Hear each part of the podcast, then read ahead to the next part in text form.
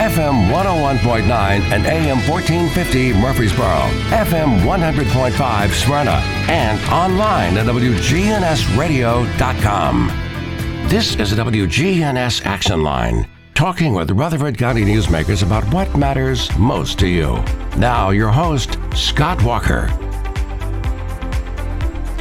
You're tuned to WGNS on this Friday morning, today, the 31st of March. And today we're talking about issues that impact Rutherford County, but at the state level. And with us this morning, we have State Representatives Tim Rudd and Robert Stevens, both in studio today. And I understand it has been kind of hectic up there on the Hill.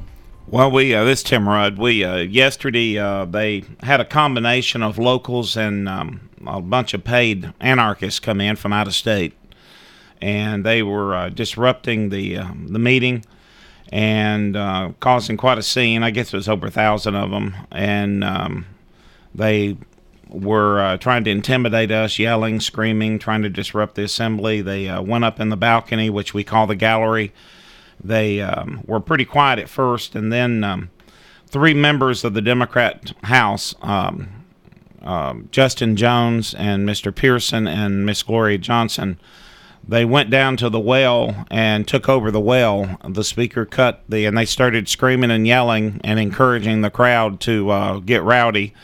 And then they uh, they pulled out a bullhorn speaker when the speaker cut the speaker off. They took over the well and started screaming and yelling for gun control and calling us names and said we had blood on our hands and all this. And um, uh, it's nothing worse than some a political activist trying to use the uh, the death of children to push a political agenda. But that's what was going on. And uh, we had to stop session, and uh, then the leaders of the Democrat and Republican caucus uh, met out on the balcony behind the speaker's desk. Uh, and the speaker and the Republican leadership was pretty upset that um, it was basically it was a riot. Then Justin Jones, while we were in recess, and Mr. Pearson went out into the crowd to work them up, to encourage them. Um, the speaker is going to. Um, he said he's going to take action against them, and over the weekend there are going to be um, discussions of, of what to to do, if anything. And then Monday when we come back, we'll see if um, see if any ethics charges are filed or if any uh, any other punishments filed because they were encouraging a riot and disrupting the meeting and the decorum of the House, and that's against the rules. Uh, then they, uh, when the crowd was out there after they got them worked up, uh, as members tried to go to the restroom during the recess, they spitting on us. They started throwing trash down from the balcony onto the floor, and we had to move the members away from the balcony to the center of the room. Then the troopers came in to uh, clear the, the balcony and uh, then gradually they started clearing uh, out from under the rotunda so we could get to the restrooms. And then once uh, the balconies were cleared and we went back in session, Mr. Jones and Pearson were quiet. It was hard to really understand what some of the chants were. I'll just play a, a quick snippet of it here, but this is what you guys heard.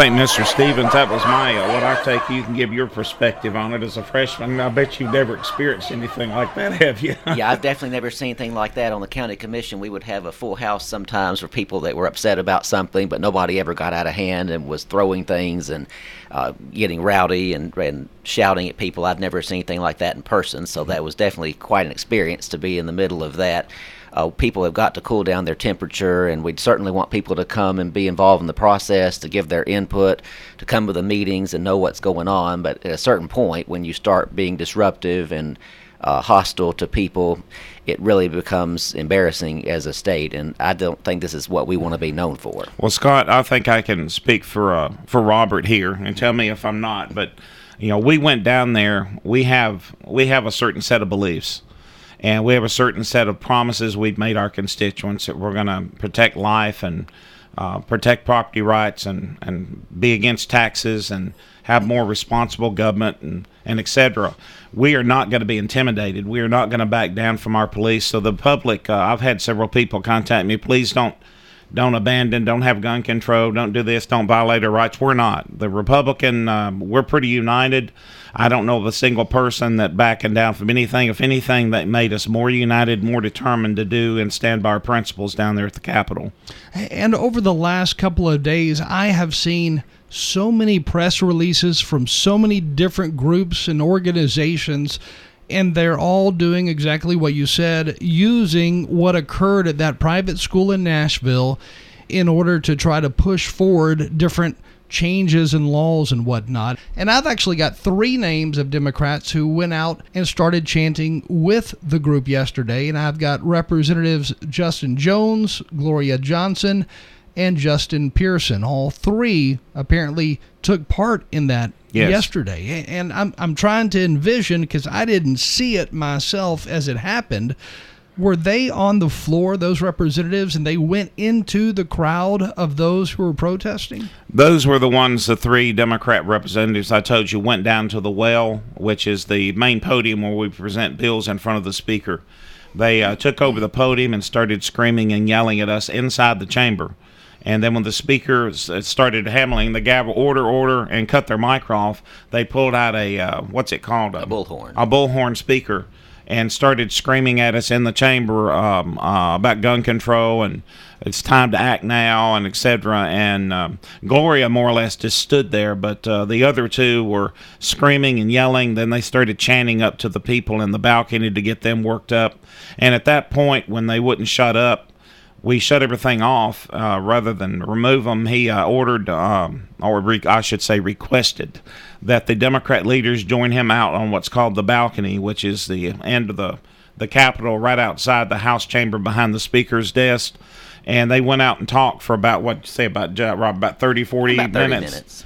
And uh, while they were in, while we were in recess, and the leaders were talking and telling them what what what we were not going to have this, we're not going to tolerate this. You need to get your members under control um, they went out into the crowd and did what you said, uh, provoked them. It, this just it doesn't seem like something that either side of the aisle, Republicans, Democrats, it doesn't seem like something either side would would want to be a part of. I, I mean, this disruption, it's just it's not professional and it's not the way things should be done at the political level in the state capitol. Well, from the faces on Democrats, both now and they've also disrupted. Uh, Mr. Pearson and Mr. Jones have disrupted committee meetings by yelling and screaming. They've had to be members usually when the Democrat members usually when they get out of control in subcommittee or, or committee, they'll circle around where they're seating and tell us, "Calm down, calm down." They're embarrassed by them as well. Uh, but you know they're they are their members, so they're trying to stand by them as much as they can. But you can tell they're embarrassed by them. They'll shake their heads, put their heads in their uh, put their heads uh, in their hands and just do like like the, I wish they'll when they get agitated on the floor and the speaker has to say you're out of order, they'll go over and stand by them to remind them, and then uh, they won't even stand for the pledge. They uh, usually leave the room or just stay seated. Won't won't stand for America the Beautiful, our national anthem, or uh, the pledge. They uh, two of them leave the chamber usually, or they just stand talking.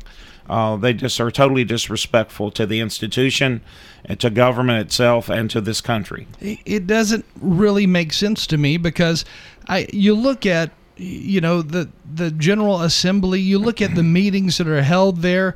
And you kind of compare it to a courtroom, for example. You would not go into a public courtroom and disrespect the judge or the judicial system that way.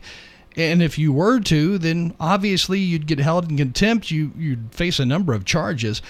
Is it the similar type thing that happens within the General Robert? Assembly? Can they face charges? So the state constitution says that the House controls its own membership, and I do believe that by two thirds vote they could be expelled. I'm not sure if we have to do like an ethics process first to give them a chance to respond and present evidence why they shouldn't be expelled, but I do believe the speaker has the power to punish them, and I do believe that he's going to do that in some way on Monday. And it, it almost makes a mockery of you know what what has been built over the last 100 plus years. I, I mean, it just doesn't add up. Well, you don't whether it whether it's uh, whether it's in the um, the General Assembly or Congress or City Hall or or the or the courthouse. You don't use um, meetings um, to yell and scream and demonstrate and, and attack other people. What you do on the campaign trail is up to you. But inside uh, official proceedings, you need decorum, you need honestly, you need to be able to work together. Even if you're in the minority and you don't agree with each other, you have some some semblance of decorum and some semblance of, uh, of, of, respect. You can fight passionately for what you believe in. I do that all the time down at the Capitol, and I fight on the campaign trail for my beliefs. But uh, inside your official um, office, you have to have uh, a respect for the institution, and a lot of, unfortunately, a lot of people don't anymore.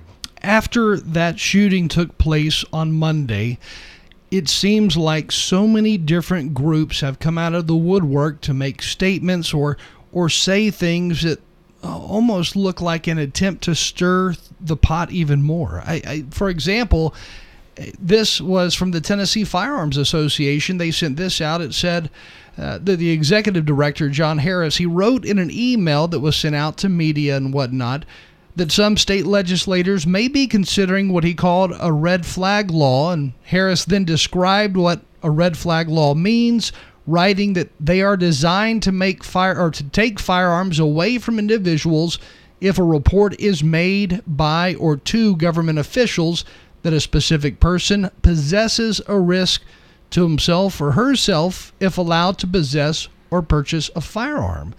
But it was, you know, things like this that were sent out during the week that instead I think more people should have been saying, you know, we are so mm. sorry for those families who have suffered from that tragedy. Well, I went up. Um, I went up yesterday. Uh, actually, I think it was right. It may have been right after this when we reconvened to finish because we voted out on the uh, the caucus voted. Uh, they said you want to you want to leave the Capitol and come back Monday and let things cool down. And the and the caucus said united, we want to continue with our agenda. We had what forty six bills. That's right.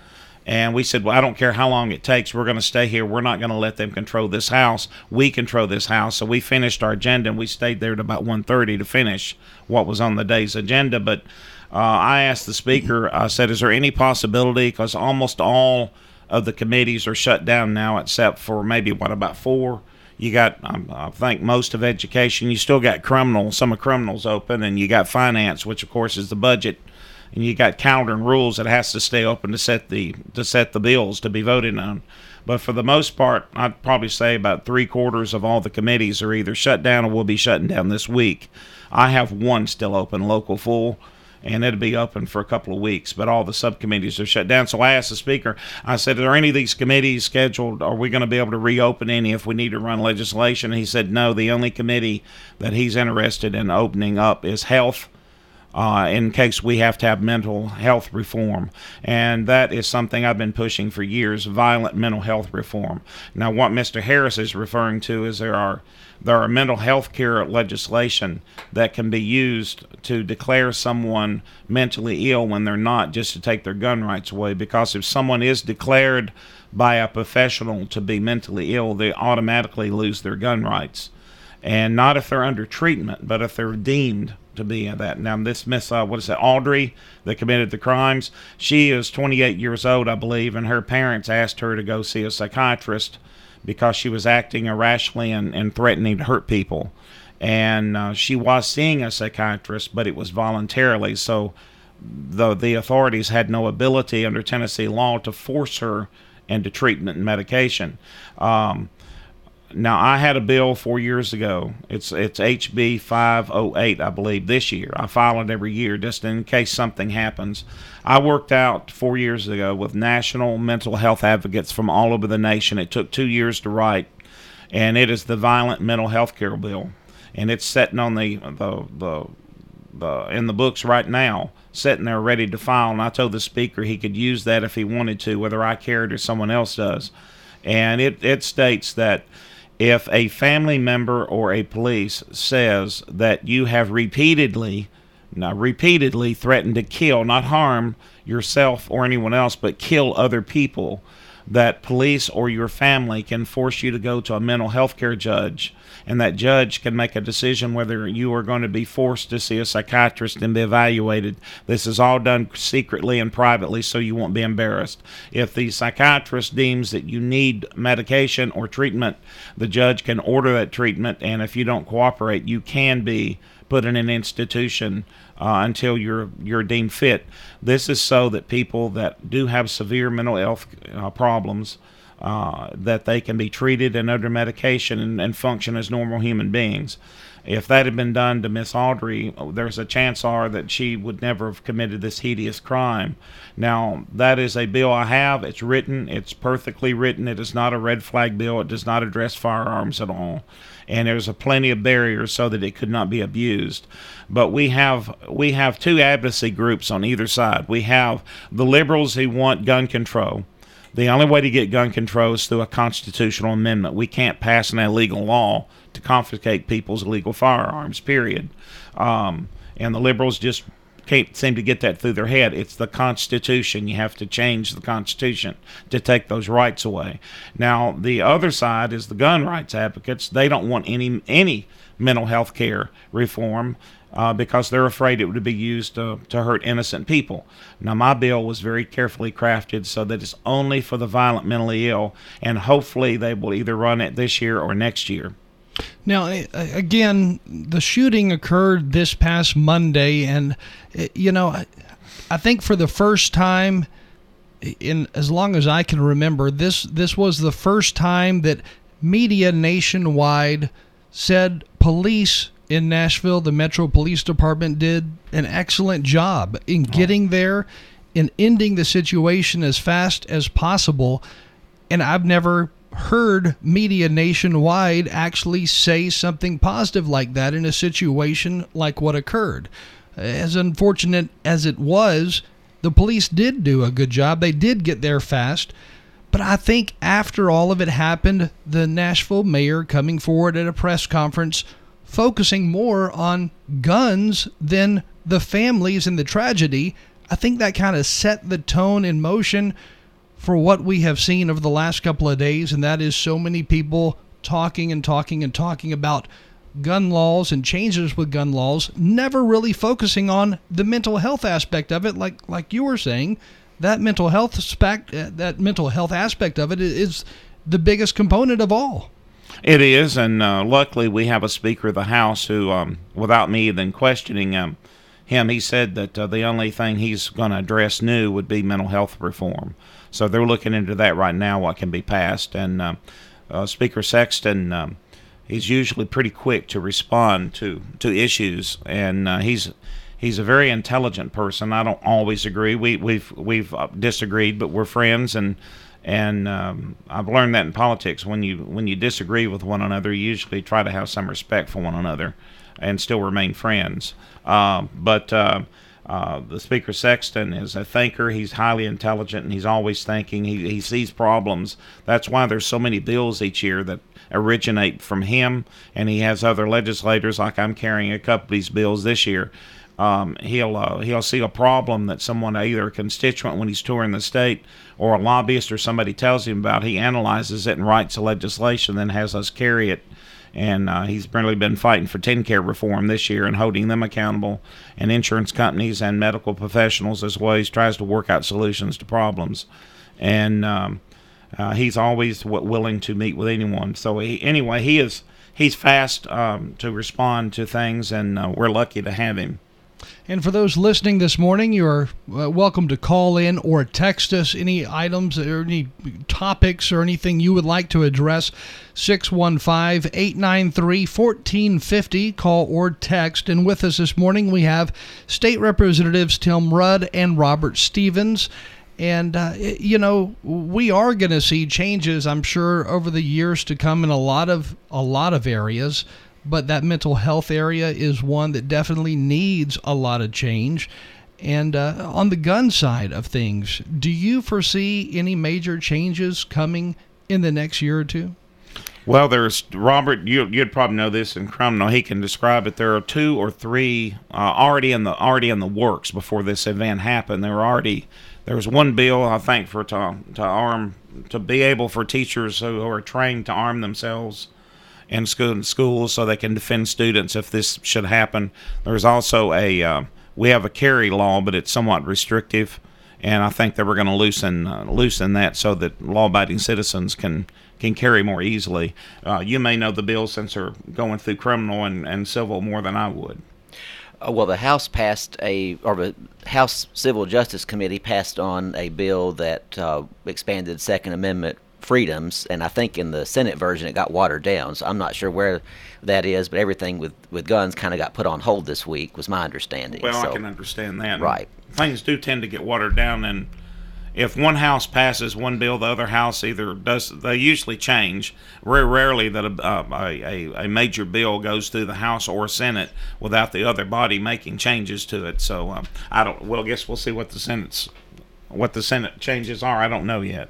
Uh, another bill that I heard a lot of talk about, and that was this week actually, a bill that was put forth by Senator Shane Reeves here in Murfreesboro, and that was to have a school resource officer of some type in every school across the state, every public school that is across the state, and there's grant money that would come along with that bill as well. Is that something that looks like it's going to be signed Robert off? can describe that more than I I do. Know that is that the same bill that uh, gives permission for RSOs to be hired by private schools now? That's a separate bill. Okay, Uh, that tell us about those bills. That one's already passed the House. yeah, I thought think. we voted on it already. So uh, Representative Hale, who represents Cannon County, uh, he presented a bill with Senator Reeves. Uh, originally, it would require each school to hire a an SRO, and it was an unfunded mandate. So they went back and they reworked the bill, and they've set it up to where the state will grant thirty thousand dollars to each school that has an SRO as a way to help some of the smaller school districts that can't afford those to be able to, to put one in every single school. In Rutherford County, we're very blessed we have the resources and already have SROs in our schools, and many other counties do too. But there are some rural places where they can barely make payroll and they can't afford to do that. So this program, if it passes, would be able to allow those schools thirty thousand dollars to help offset the cost of hiring that SRO to have one at each school. That's a huge part of the school safety is having someone there that can respond uh, when a threat comes. There's also the governor's school safety bill, which has uh, some grant money available to increase uh, security measures in schools, and it has some requirements to keep doors locked uh, during the day and some teeth if, if those are not. Uh, if those rules aren't followed, and I think that's going to be working its way to the House floor very soon as well. Now, I know a similar bill was passed back in 2019. It came with grant money, but it was not a requirement in that bill to mandate every school that's public to have a school resource officer or security guard or police officer at that school. This this bill though in particular, it would actually require all public schools to have a school resource officer, correct? Well, my understanding from the amendment that came through was that it did, the the requirement came out, but it it uh, the requirement's on the state to provide the grant money to the schools that put the SROs in in there. Uh, if you mandate the the SROs and don't send the money, you know you've created an obligation for the county or city financially that they may not be able to afford. And so the the mandate was taken out, and it incentivizes them. If you hire an SRO, you'll get this grant of thirty thousand dollars to to help offset the cost of it. So then that means it's similar to that one in 2019, which, as we saw the end result of, it didn't equal a school resource officer in every school. So I hope that's not what this does all over again. Well, the the problem is mandating that a county, any county, small or large, has to have an SR, which is a sheriff's deputy, a trained Right. deputy that's paid to be there at the school. Um, if we mandate they have to have it, even if we're paying for it, there's no way that a county can be made. Uh, they may not be able to have the resources to hire a deputy or even find deputies that want to live in a rural area.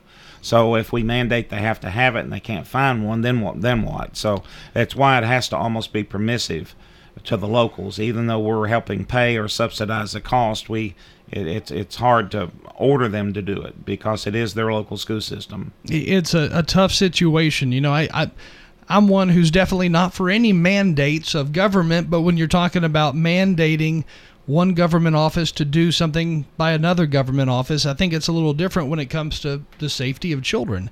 But it would be a, a, a tough wall to be against because you're looking at telling that community, I guess, you're going to have to come up with this X amount of dollars in order to, to pay for the remainder of the bill for a school resource officer.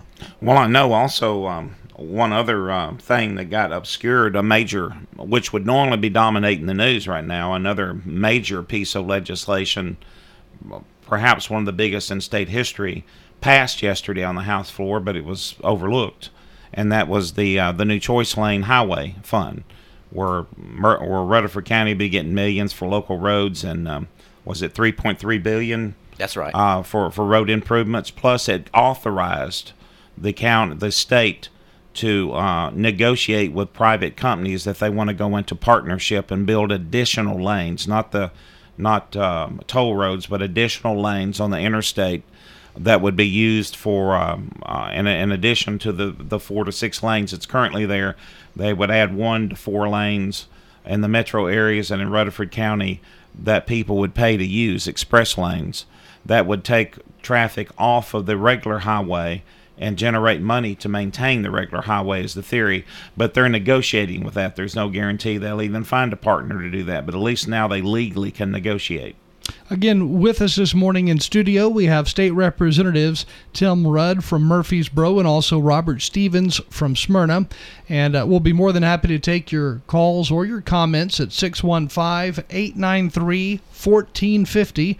And you can call or text and we'll get to your uh, message in just a second here. Right now, the time 8:46. You're listening to WGNS on this Friday morning. Today, the 31st of March. The Action Line on FM 101.9 and AM 1450 Murfreesboro, FM 100.5 Smyrna, and streaming at WGNSradio.com the Garden Patch Thrift Shop on Spring Street across from the tall NHC building. All of the proceeds that we generate from our store goes directly back into the ministry for those programs that Greenhouse has. So we would just encourage people to come out and take a look. The Garden Patch offers competitive prices on name brand clothing, furniture, large appliances, household items, toys, and more. Shopping at the Garden Patch helps Greenhouse Ministries inspire, give hope, and change lives. The Garden Patch Thrift Shop on Spring Street in downtown Murfreesboro. Hi, this is Peter Demos. Join our family at Demos's Restaurant. So many people buy so many different things. You know, I go out to eat and I like eating steak, where my wife will end up getting our salmon. Our salmon is cut fresh, so she loves our salmon. It's one of those places that you can go, you can get pastas or chicken. You know, the kids love it get what you want at Demos's restaurant and not be limited just to one or two items. Join our family at Demos's restaurant, 1115 Northwest Broad Street in Murfreesboro. If I could talk to the animals. Hi, this is Amanda from Animal City. Whether you're a brand new hobbyist or have been into aquariums for a long time, we have all of the supplies to either get you started or keep you going. One of the best things about coming to Animal City is the knowledgeable and caring staff. We are here to help you with all your pet needs. When you stop in to see us at Animal City, make sure to explore all two stories of our wonderful pets and pet supplies.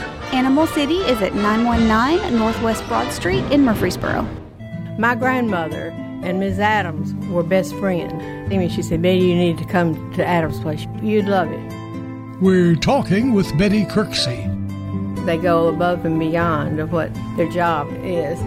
I wish Miss Adams was still living so I could tell her, You were right. It is where I should be, and it's very nice. I'm Terry Deal. Call me for more information about Adams Place, located at 1927 Memorial Boulevard, across from Walmart.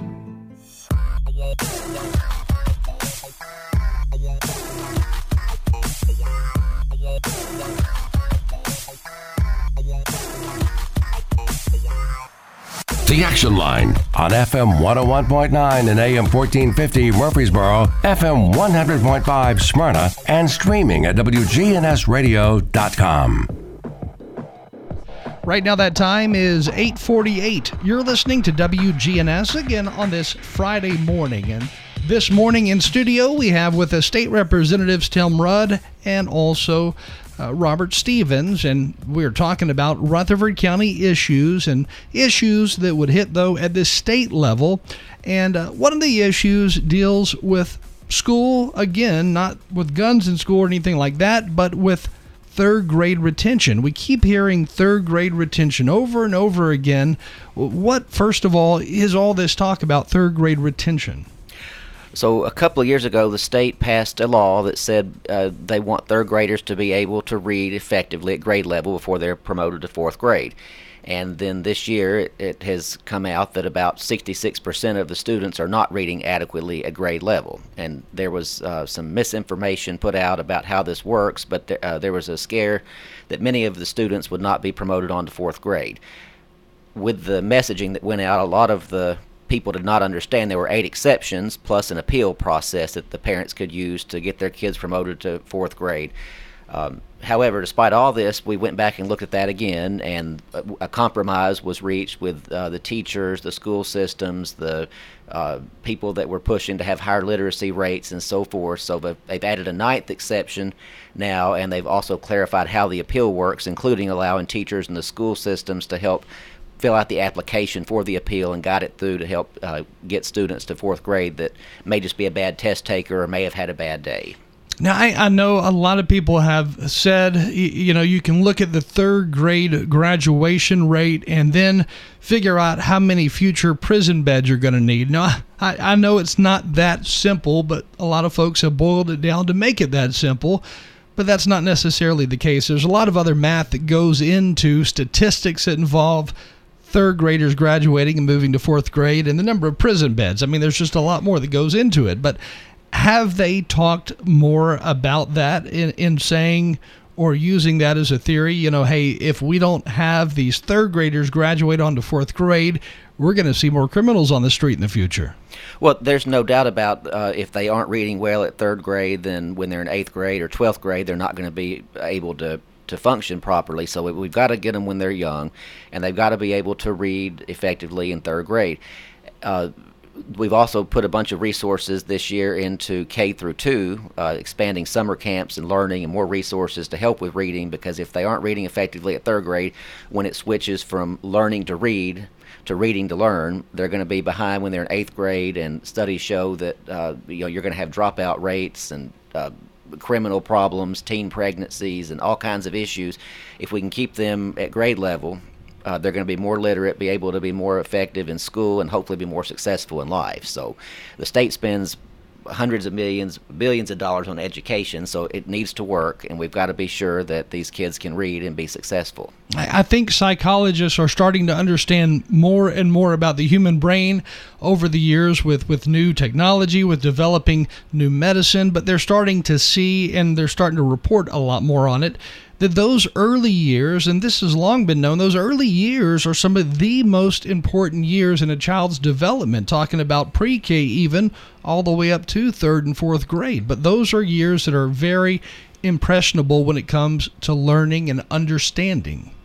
That is correct, and I do believe with the compromise that was reached and the resources that are being put into K through two, that we're going to see our literacy rates increase. Uh, there was a push to just back off and return the control back to locals and let them make all the decisions about promoting to fourth grade. But if we keep doing the same thing the same way and don't have the oversight, then we're probably going to get the same outcome. So this was a good way to to get everyone's attention. Uh, it's going to hopefully increase the literacy rates in the third grade so that the students are going to be more successful long term.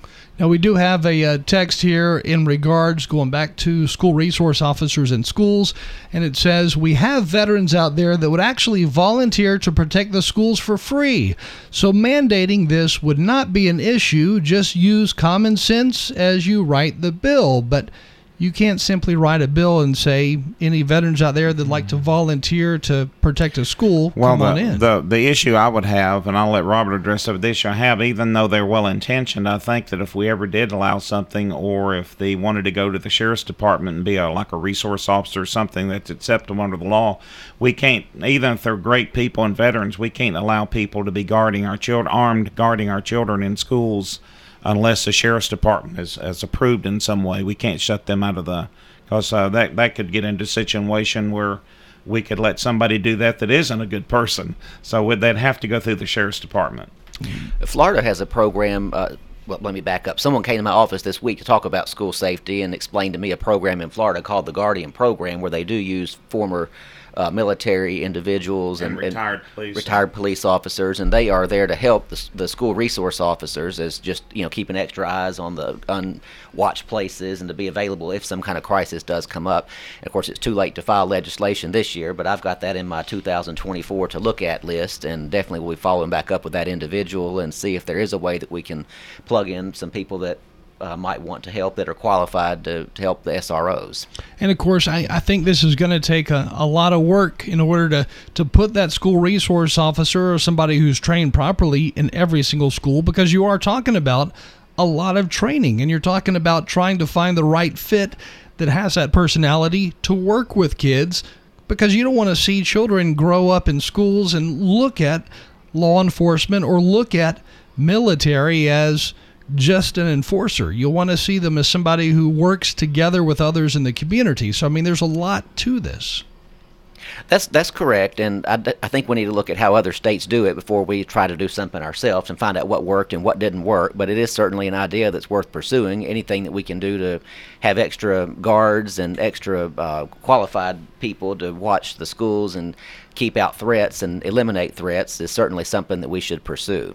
Another question here, a little off topic, but it's asking about Rutherford County's proposed increase in an impact fee. And uh, with that being said, uh, Robert Stevens, I know you gotta you have to leave, uh, so we'll move on. And, and thank you for joining us this morning. Uh, so we'll go to Tim Rudd on this one, and it's about impact fees. The proposal of an increase to Rutherford County's impact fee, and I don't know what the current impact fee is, but what are we looking at here? Is that a state question or is that a, a local Rutherford County question? Well, the way, um, way, um, and I, I believe what we had, I think the way it was explained, we had like a seven fifty, I believe it was seven fifty impact fee in place for years. Mm-hmm. And that generated several million, but they needed more. So I believe it was uh, about a year and a half ago they changed the formula to go to square feet and that did generate maybe a couple of million more than the 750 but they want more. They want more money. And i think one of the commissioners said they're they were looking at maybe a 30 million dollar shortfall right now without cuts and uh, or tax increases to, to pay for schools and other other things in government. And um, uh, so they're trying to find revenue. And the problem i had with the impact fee number one uh, I have pledged that I will never, ever support a tax hike. I believe in cutting the size of government and cutting services first and, and holding that, that accountable. But that was a local decision. Now, the way the current law is, if they wanted to increase that uh, adequate facilities tax, I believe, which is a tax per square foot, they have to wait. I think it's four years from the time it was implemented, and they're about two and a half years away before they could go up again. And they wanted to change the formula again back to an impact fee. And the legislation uh, that was up to Capitol Hill this year was written was written without the input of the state legislators uh, from Rutherford County, and it was written without the input of the realtors and builders and developers.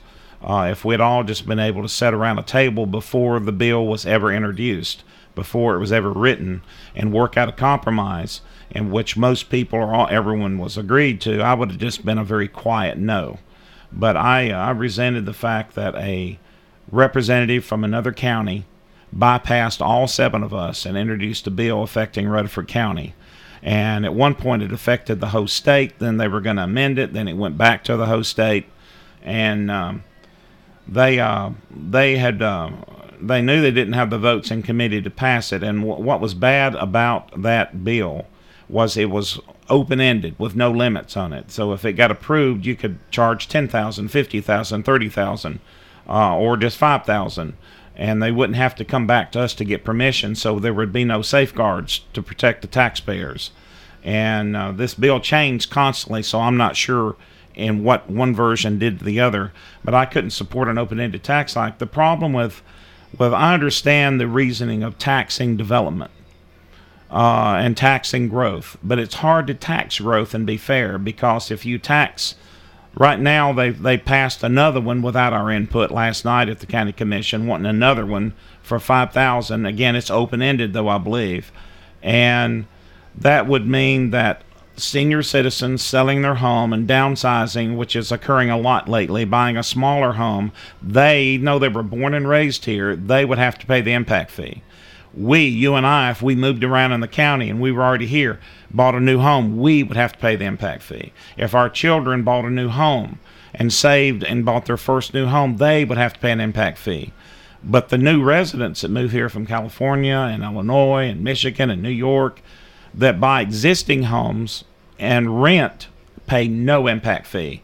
And that's just not fair to the taxpayer. So I was hoping that this summer that all the parties could get around a table, not in a public forum and try to embarrass each other, but in a public in a, in a private forum where they could all sit around a table and work out something that everybody could live with. And if they do that, I'll just be a quiet no. But like I said, I will never support a tax hike. I promised my constituents, and I will not go back on that.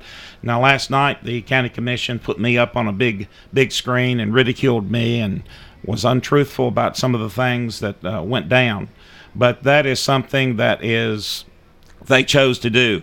I've had commissioners come to me in the past and said, "Tim, I'm going to vote for a tax hike, or I'm going to vote for uh, something on the commission. I hope you're not going to be mad." I said, "No, I respect your decisions. We're still friends." Unfortunately, they did not respect my decision at the state capitol, and uh, and, and now it's kind of gotten petty where they're putting me up on a widescreen attacking me without even being there to defend myself. But I'm still working with them. Uh, the the mayor has asked me the day after last week if I could help secure 16 million for a project he's working on, and I am working to get that money for the county. Plus, I'm working with uh, the speaker and other leadership to try to get some uh, relief this year or next year, hopefully this year, for high growth counties to get some money to help them out. So, regardless of them attacking me, uh, I will continue to help them in any project I can because that's what I was elected to do and will continue to do. But I'll tell you this in closing I'm not going to let anarchists in Nashville, protesters spitting on me and attacking me and threatening me, veer me away from my conservative beliefs. And I'm not going to let my friends here at home do that either. I will not uh, abandon my conservative beliefs, which I believe in responsible, well managed government less government, less regulations, and less taxes. And that's the policy I followed at the state level, and that's the policy that I follow here. We do have more uh, questions and comments, but we're not going to be able to get to them right now. So maybe uh, next month we can dive into some of these. I'll make note of them. But again, with us this morning, Tim Rudd, State Representative from Murfreesboro, and also who left just a second ago, Robert Stevens of Smyrna. And uh, thank you for joining us this morning. Glad to be here. And um, Thanks for all you do. Right now, that time, 9.02. News comes your way in just a minute with Ron Jordan. After that, the roundtable will be on the air.